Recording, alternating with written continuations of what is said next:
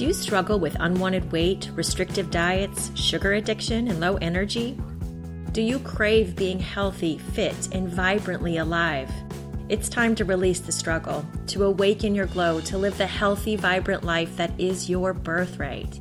My name is Katie Harrison. I'm a primal health coach, and I am here to help you transform your life. Hello, thank you for joining me today. I have a big smile on my face because I just saw in iTunes that I have two new reviews. I was just delighted to see that. Thank you, Tiffy Taffy Toffee 29. And I'm not going to lie, the other review was from my husband, but I was just super psyched to see two new reviews. Today, I'd like to talk to you about the word should. If I had a penny for every time I've heard someone say, I really shouldn't be eating this, as they bit into a sugary treat. Have you found yourself uttering this phrase? Or do you commonly make statements like, I should start that diet everyone's talking about? Or I really should start an exercise program? When I started to think about it, I realized that there are three forms of shoulds past shoulds, as in, I shouldn't have had that second piece of cake, present shoulds, I shouldn't be eating this, and future shoulds. I really should start a diet. I believe that all forms of shoulds have the potential to be toxic.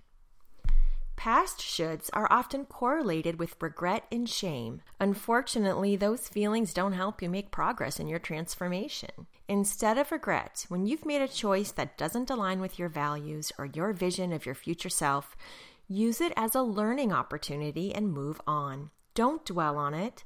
There's nothing you can do now to change what happened in the past. Instead, you can change the present and the future, but not by using the word should with wild abandon.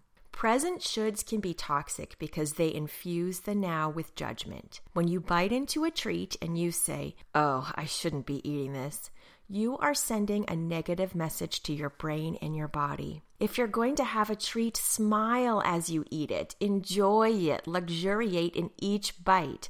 Don't poison the experience with judgment. Future shoulds are empty, guilt laden promises. Saying, I should start an exercise or nutrition program means nothing. Either you start one or you don't. Don't judge yourself every day by making should statements about what you should or shouldn't be doing. I love the movie Amistad for many reasons, but there is one scene I think about with frequency. Cinque's character, a man captured from his African village for the slave trade, explains his confusion about an American's use of the word should. Cinque states that there is no equivalent word in the Mende language. Either you do something or you don't. Think about that for a minute.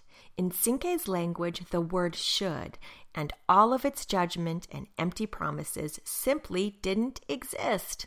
What would your life look like if you were free from the word should? That's something that I'm practicing right now.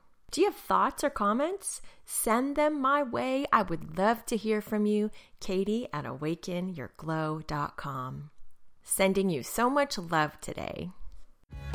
Thank you once again for joining me, and a special thanks to Silent Partner for his song To the Top.